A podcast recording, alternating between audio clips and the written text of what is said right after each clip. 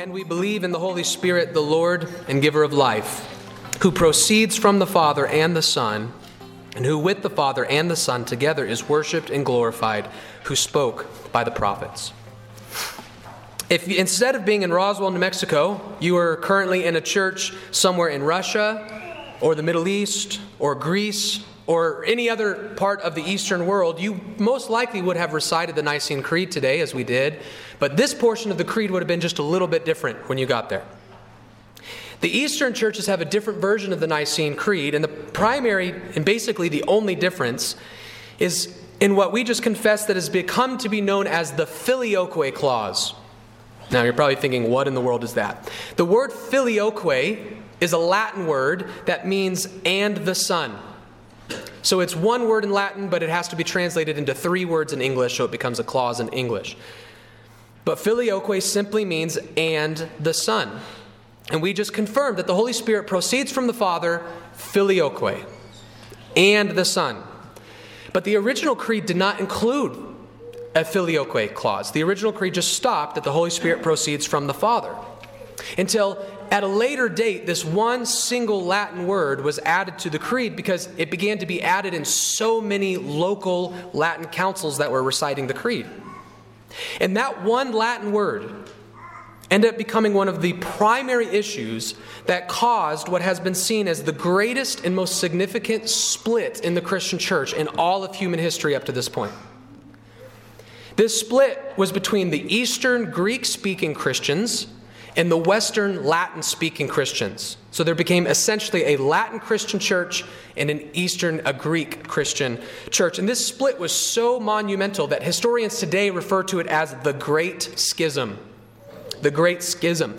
It's hard to really identify when the schism began, but there's a unanimous opinion that we can identify it in 1054 AD. In 1054 AD, we have the Great Schism. But everybody recognizes that the debates in the schism were being debated for hundreds of years before the, the schism. And it was more than one thing. Uh, interestingly enough, a lot of the things that they debated are things that you and I today would most likely consider to be tr- pretty trivial, right? So, a big difference, for example, that they never found agreement on was the date of Easter. What day should we celebrate Easter on? In the Eastern churches, they celebrate Easter on a different day than we do here in America. Uh, interestingly enough, one of the debates was over whether pastors should have beards. Uh, if you look through your history books and see pictures, you'll find that most Roman Catholic clergy are clean shaven. And if you ever see an Eastern Orthodox priest, he's been growing a beard out his entire life. There was a huge debate over whether it was appropriate for clergy to be clean shaven or to have beards. Another really, really big debate was whether in the supper we should use leavened or unleavened bread. Uh, the Eastern churches typically use unleavened bread, as the Western churches typically use leavened bread. So these are things that I think most of us would probably agree. I don't know if we needed to, to part ways over that. But there were some issues that I think there's no doubt there was just no common ground. For example, one of those significant issues was what we refer to as the papacy. In the Western Latin churches, there began this tradition that grew and grew over time that we've got all these bishops over all these regions, but the bishop in Rome, he has authority over all of them. The bishop in Rome, he is the supreme bishop with authority over all the other bishops. He is the leader of the entire world, in fact, and we refer to the bishop of Rome today as the pope. So, this idea that the Pope has a universal jurisdiction over the entire Christian church, it rose up, and the Eastern churches rejected that. The Eastern churches have never believed in the papacy. And you can understand that that would be pretty controversial.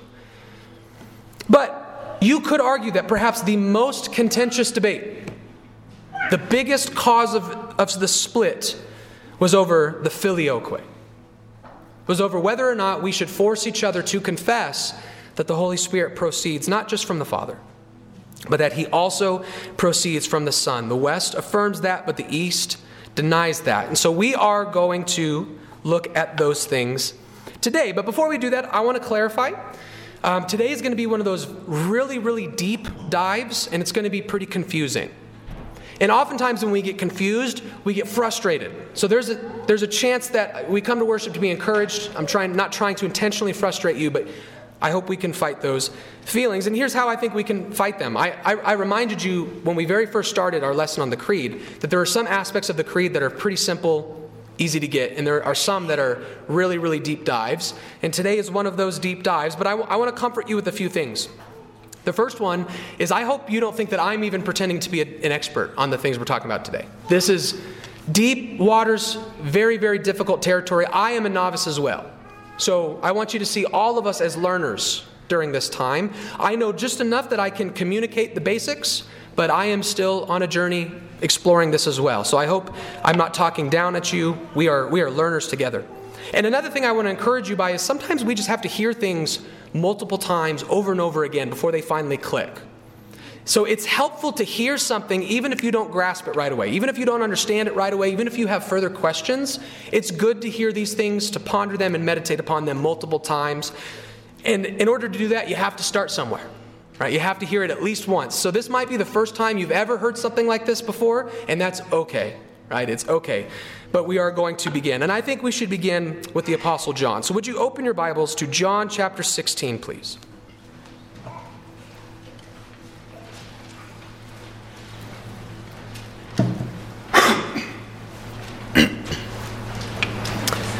John chapter 16, we're going to read the first 15 verses together. So when you found John 16, I would invite you to stand for the reading of God's word.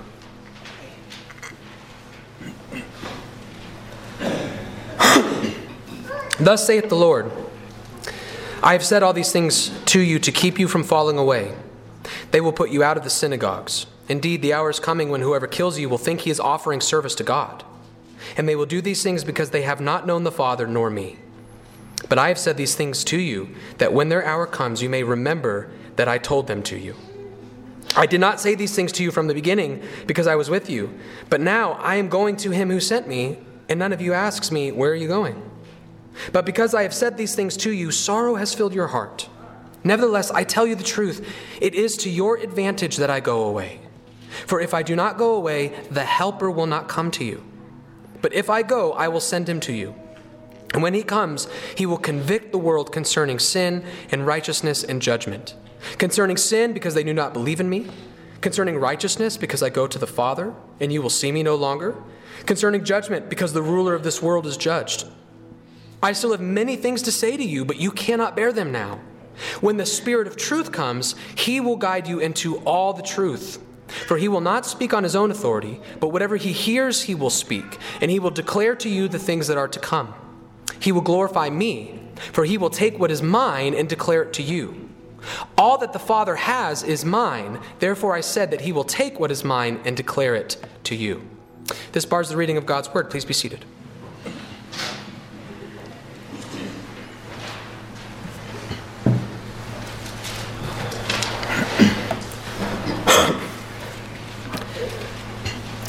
Jesus knows that he's nearing the end of his earthly ministry, and so he's beginning to prepare his disciples for his departure.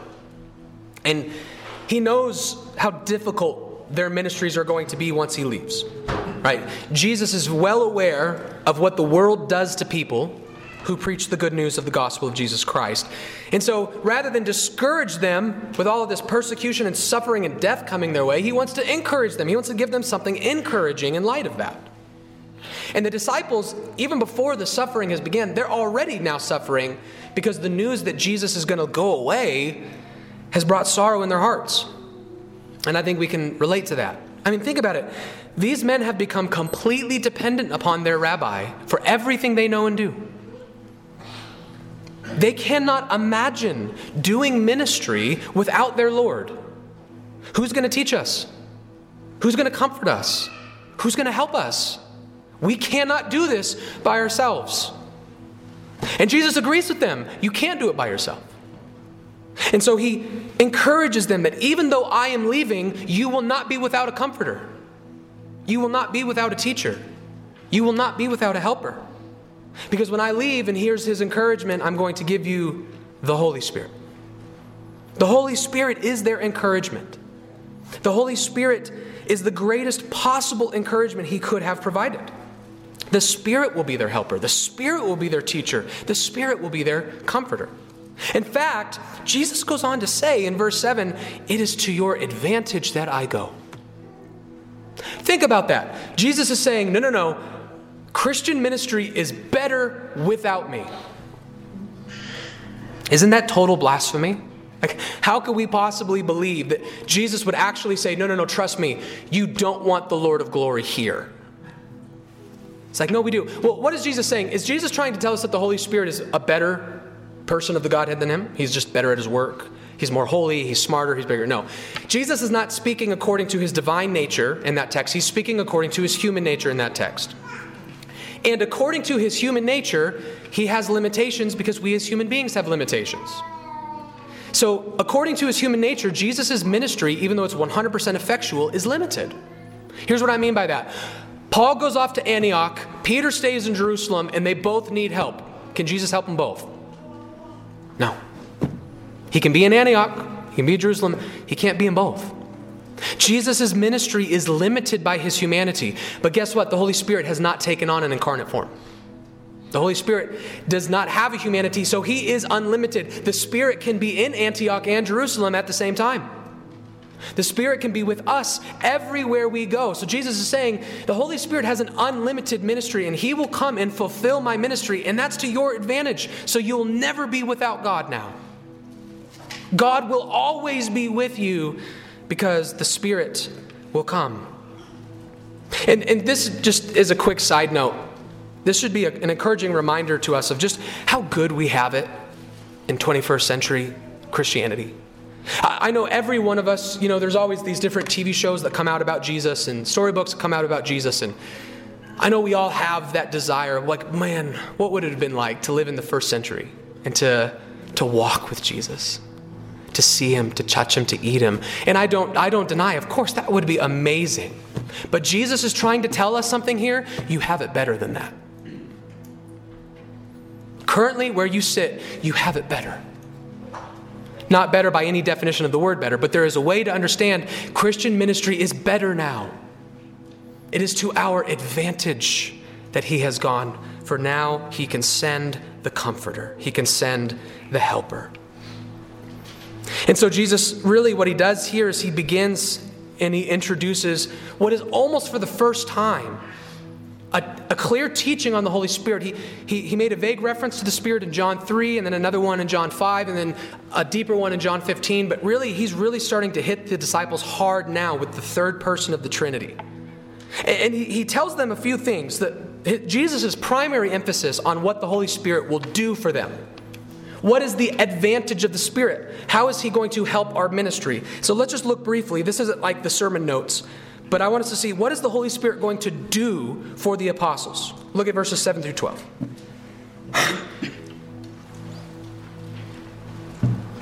Nevertheless, I tell you the truth, it is to your advantage that I go away. For if I do not go away, the Helper will not come to you. But if I go, I will send him to you. And when he comes, he will convict the world concerning sin and righteousness and judgment. Concerning sin, because they do not believe in me. Concerning righteousness, because I go to the Father, and you will see me no longer. Concerning judgment, because the ruler of this world is judged. I still have many things to say to you, but you cannot bear them now. When the Spirit of truth comes, he will guide you into all truth. For he will not speak on his own authority, but whatever he hears, he will speak, and he will declare to you the things that are to come. so, the first thing that Jesus says the Spirit is going to do for the apostles' ministry I'm not going to break down all of those three things in a lot of detail, but we can summarize it is he is going to convict the world of their sin. He's going to convict them of their sin, of their, their, their deserving of judgment, of their lack of righteousness. He's going to convict the world of their sin. And this is massively important. Because you see, the gospel cannot be effectual unless the person hearing it becomes convinced that they need it. You can preach the gospel all you want, all day long, but as long as the person hearing it thinks he's righteous, the gospel is not good news to him.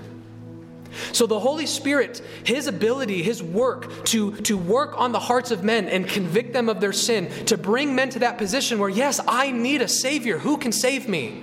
And then here comes the gospel to the rescue. This is a crucial, mandatory part of evangelism. Without the Spirit convicting the world of the sin, we would just be preaching the gospel against, uh, just like speaking to the wall. He gives entire, the ability for the mission to actually be completed because he convicts the world of their sin. But that's not the only thing Jesus promises him that he'll do. He'll not only do that with the hearer, but he's going to do something for them. And he said, He will lead you into all truth.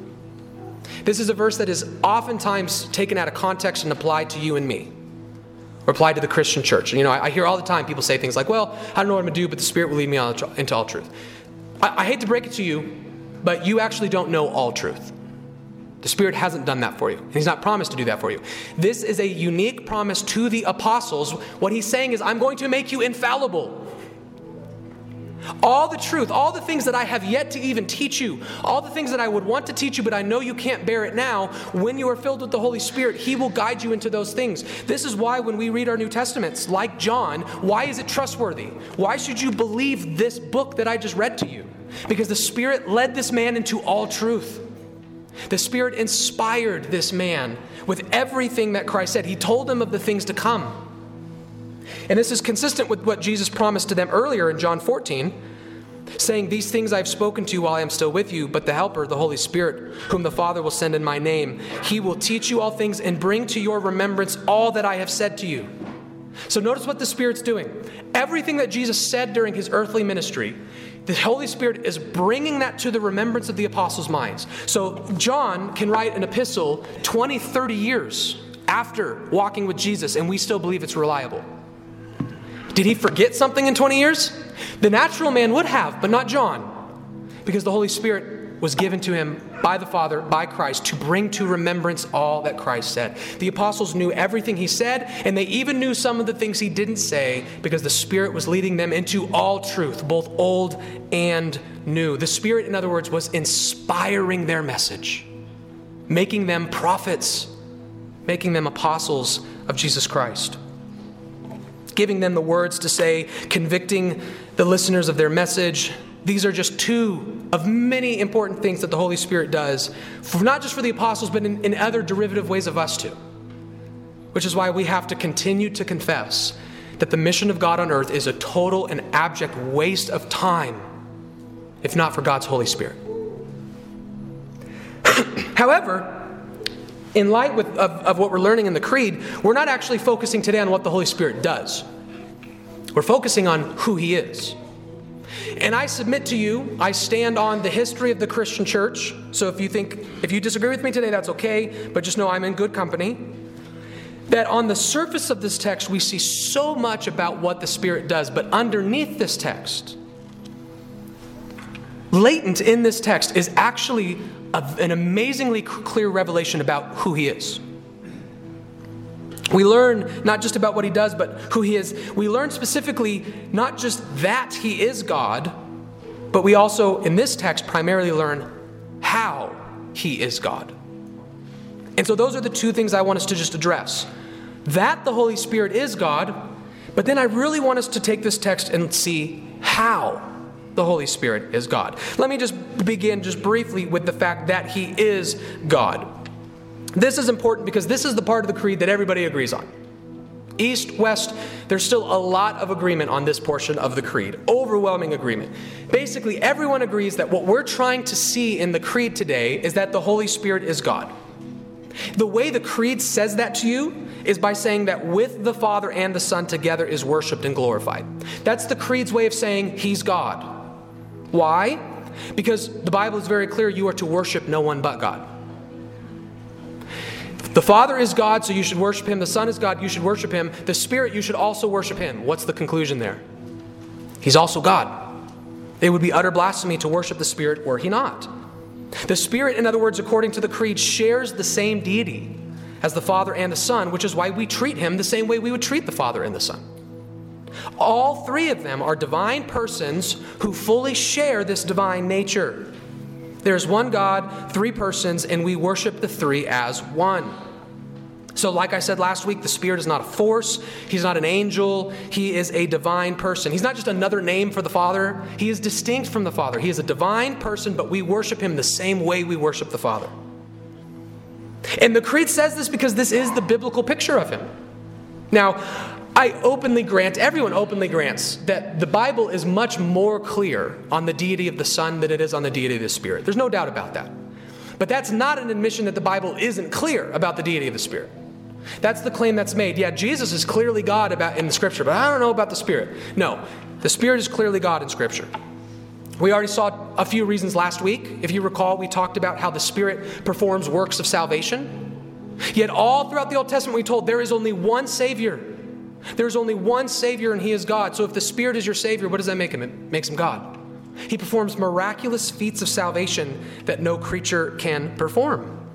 We also learned last week that the Apostle Paul called Him Lord. The Holy Spirit is the Lord, and that's a divine title. You don't refer to a creature as the Lord. He is the Lord, so he is God. We also see additionally, um, we don't have time to break down the poetry of this, but Christian scholars have always seen in Genesis 1 2 the Spirit being attributed to the work of creation. The earth was without form and void, and darkness was over the face of the deep, and the Spirit of God was hovering over the face of the waters. Scholars have said that this is a poetic way of attributing to him the work of creation here. In other words, according to Genesis, the Holy Spirit is the eternal creator. You can't say that of a creature. We also see proof in our baptism formula.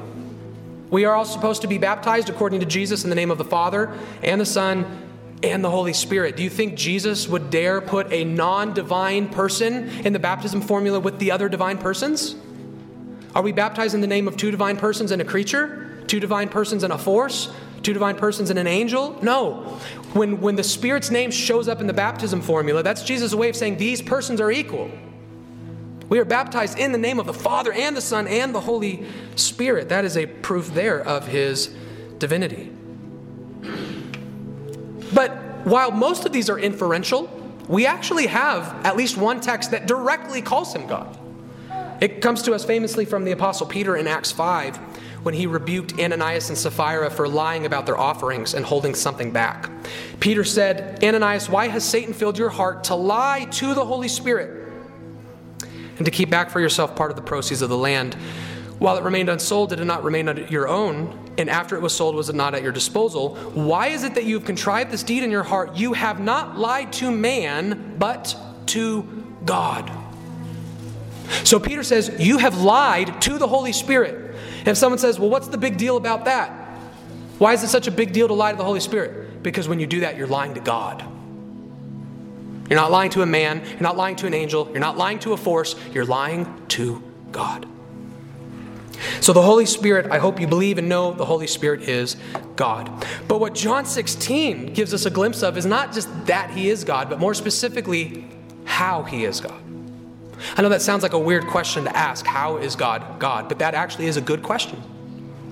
And our creed is taking that up. The Nicene Creed takes that up here, and it defines his deity primarily by the fact that he proceeds from the Father. He is God because he proceeds from the Father. Now, you might say, that is just fancy, philosophical, technical jargon. To which I say to you, no, it's not. It's a Bible verse. John 15, 26. But when the Helper comes, whom I will send to you from the Father, the Spirit of truth, who proceeds from the Father, he will bear witness about me.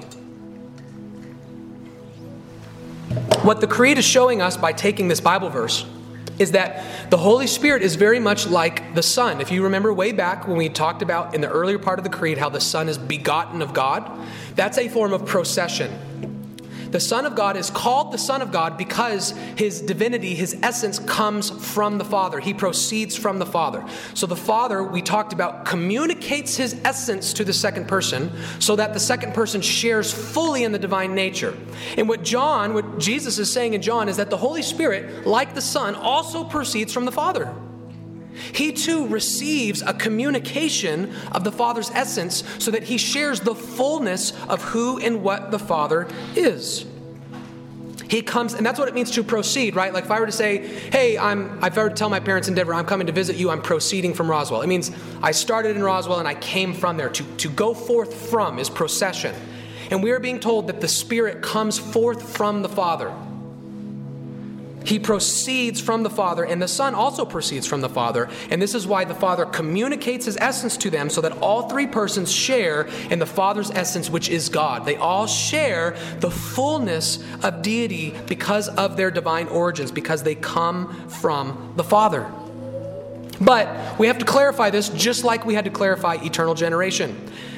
Just like eternal generation, this procession of the Spirit is an eternal procession. It didn't happen in time. So it's not as if the Spirit one time didn't exist and then the Father proceeded him, brought him forth, and he created him. That it, he never began to receive his divine nature, he just always has been receiving his divine nature. And so we really what we want to see this is not so much as something that God does, the procession, the generation, it's something that God is. In other words, the way theologians talk about this in a fancy way is that the Spirit proceeds from the Father by nature and not by grace. Here's what we mean by that. You don't want to think of the eternal generation of the Son or the procession of the Spirit as God seeing these two persons and going, you know what? I'm going to give you my deity. You're welcome. Here's my deity. That would be an act of grace, and then that would automatically subserviate them. But if they were subservient, then they wouldn't be equal, which means they don't actually have his eternal nature. So, yes, the Father communicates his essence to the Son and the Spirit. They proceed forth from him, but he didn't do this in time as an act of grace. It's nature, it's just what he is. It's just he has been eternally, forever communicating his essence to the other two persons. And so this is just who he is. He is an eternally triune being, wherein the first person communicates his nature to the other persons, which means there is one divine nature. There's one will, there's one power, there's one goodness, there's one God. But that one divine nature, that Godhead, is fully shared and communicated among three, what the Nicene Fathers called hypostases, which we today call persons. So this did not happen in time. It's a natural description of how God has eternally always been. Another qualification we need to make is that this process. Oh, I actually already made that one. I broke them up in my notes into two and I just crammed them together in the one. So the blessing of this, then, this natural, like I said, it means that the Spirit, again, is not subservient. The Spirit has the full, equal, divine nature as the Father. So you should not think of the servant, that the Spirit does not submit to the Father. The Spirit does not obey or submit. The Spirit is not less than the Father, beneath the Father. You should not think more highly of the Father than you do of the Spirit. As the Creed says, you should worship them both the exact same way.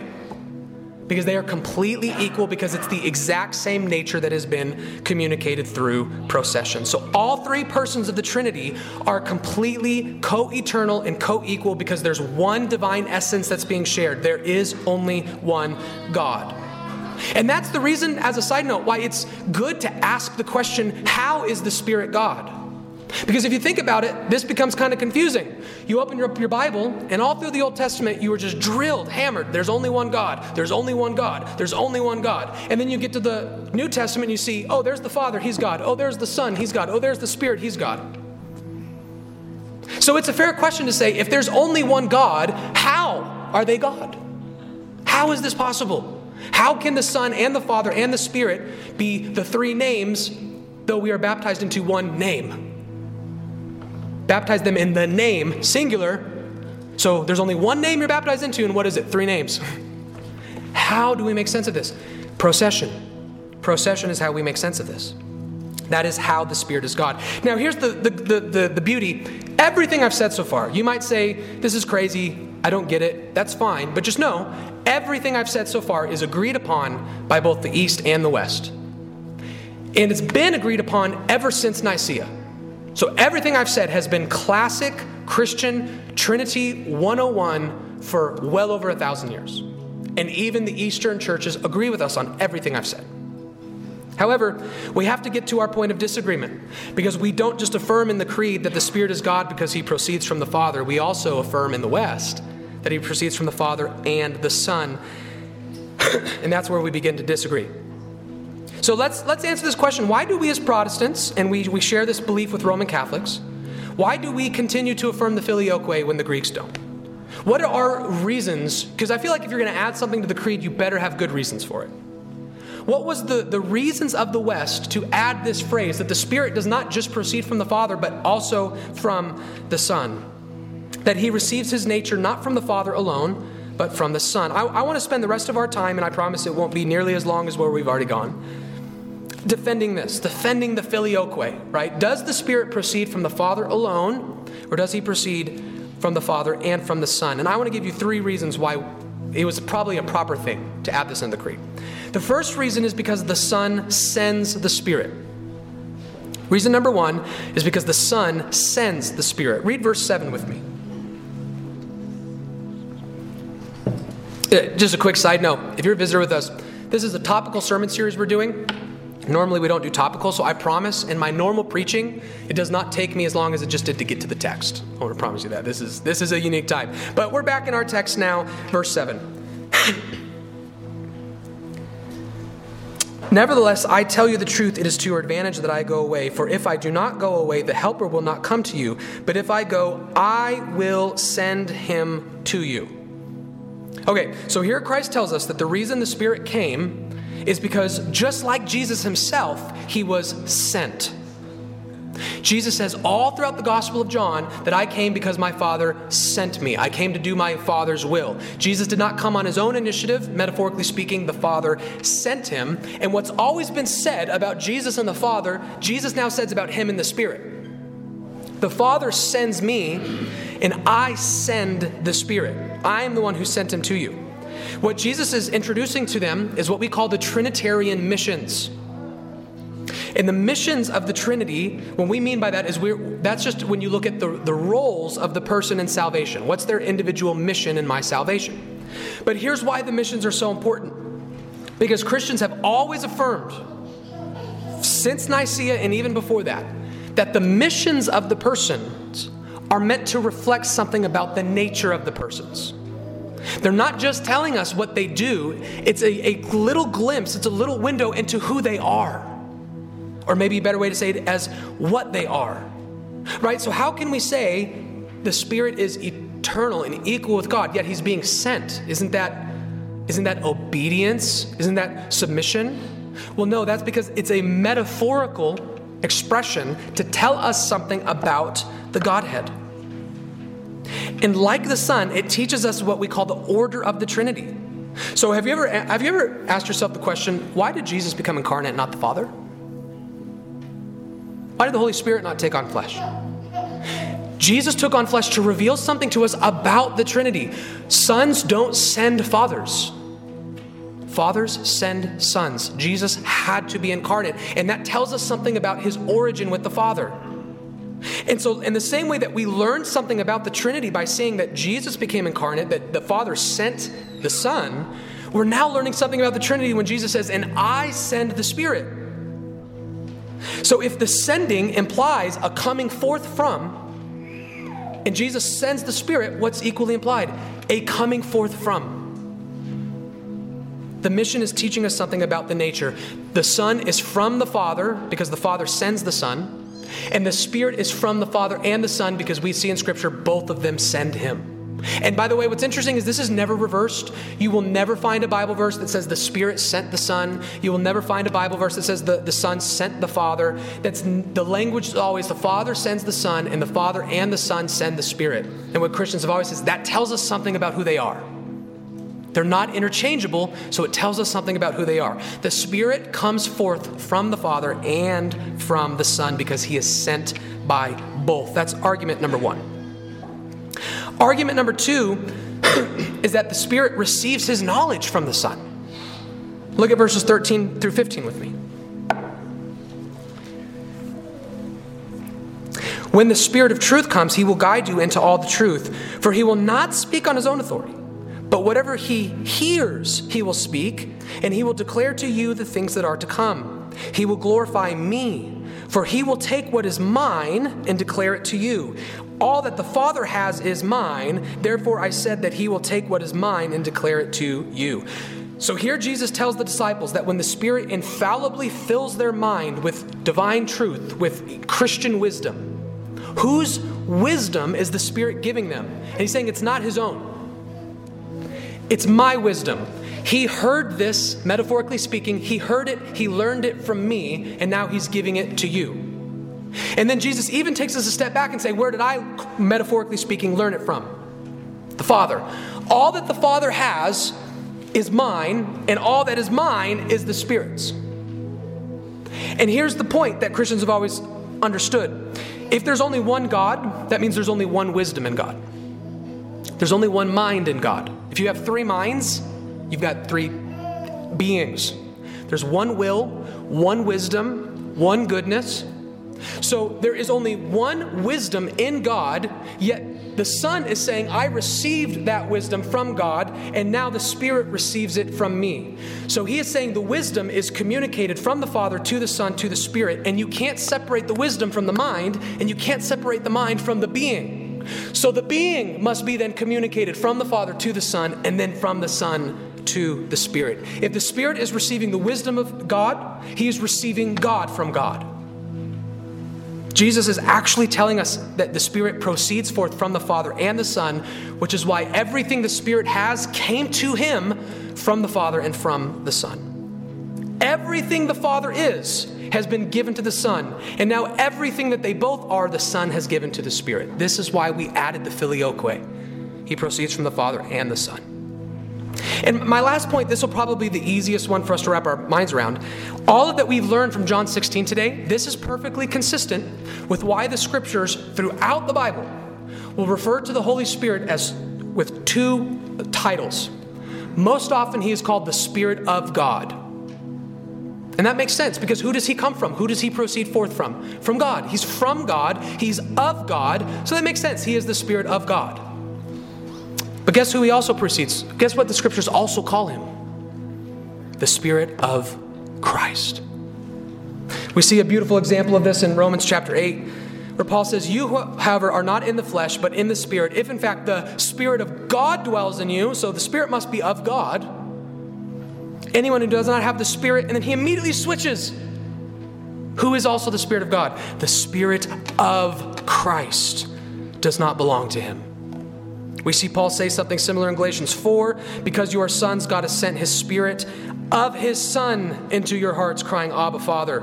And in Philippians, for I know that through your prayers and the help of the Spirit of Jesus Christ, this will turn out for my deliverance. None of this makes sense if the Spirit is only of God and he's not also of the Son. We could not call him the Spirit of Christ if he's not of Christ, but he is. These titles teach us about his nature. And again, they're not frivolous, they're not frivolous because they're never exchanged. These are not interchangeable titles. Jesus is never called the Son of the Spirit. He's not the Spirit's Son. He's never called that because he doesn't proceed forth from the Spirit. The Spirit proceeds forth from the Father and the Son. Uh, this is also, this gets us into another important thing, and I promise we're wrapping up here, but just to theologically sort of help uh, trim up the edges the, the fact that the Spirit proceeds from the fun, Son, it, it helps answer a couple really important questions. The first one being, why do we refer to Jesus as the only Son of God if, in fact, two divine persons proceed from God?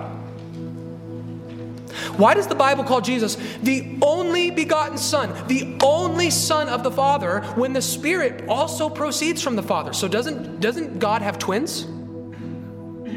Don't, doesn't he have two sons? No, the fact that the Bible only refers to the second person as son, and it, and it says he's the only son, the Spirit is not a son, that's telling us that their procession has to in some way be different. If it's the exact same procession, then they're both sons.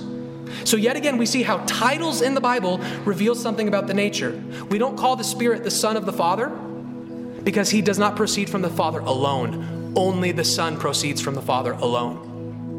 And this relates to another really important, so this, this might be confusing, but it's very powerful. This is a very powerful argument. I hope it's fun. I hope you're having fun.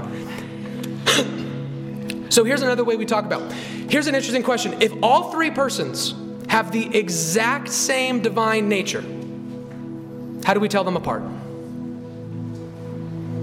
They're exactly the same. How do we tell them apart?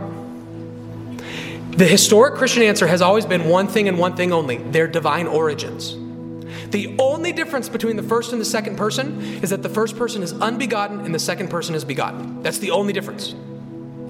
And the only difference then, but, but here becomes the problem. If the first, if the second person proceeds from the Father alone, and the Holy Spirit proceeds from the Father alone, how do we tell the difference between them? You can't point to something in their nature. Well, one is really smart and one's not. No, they have the exact same nature.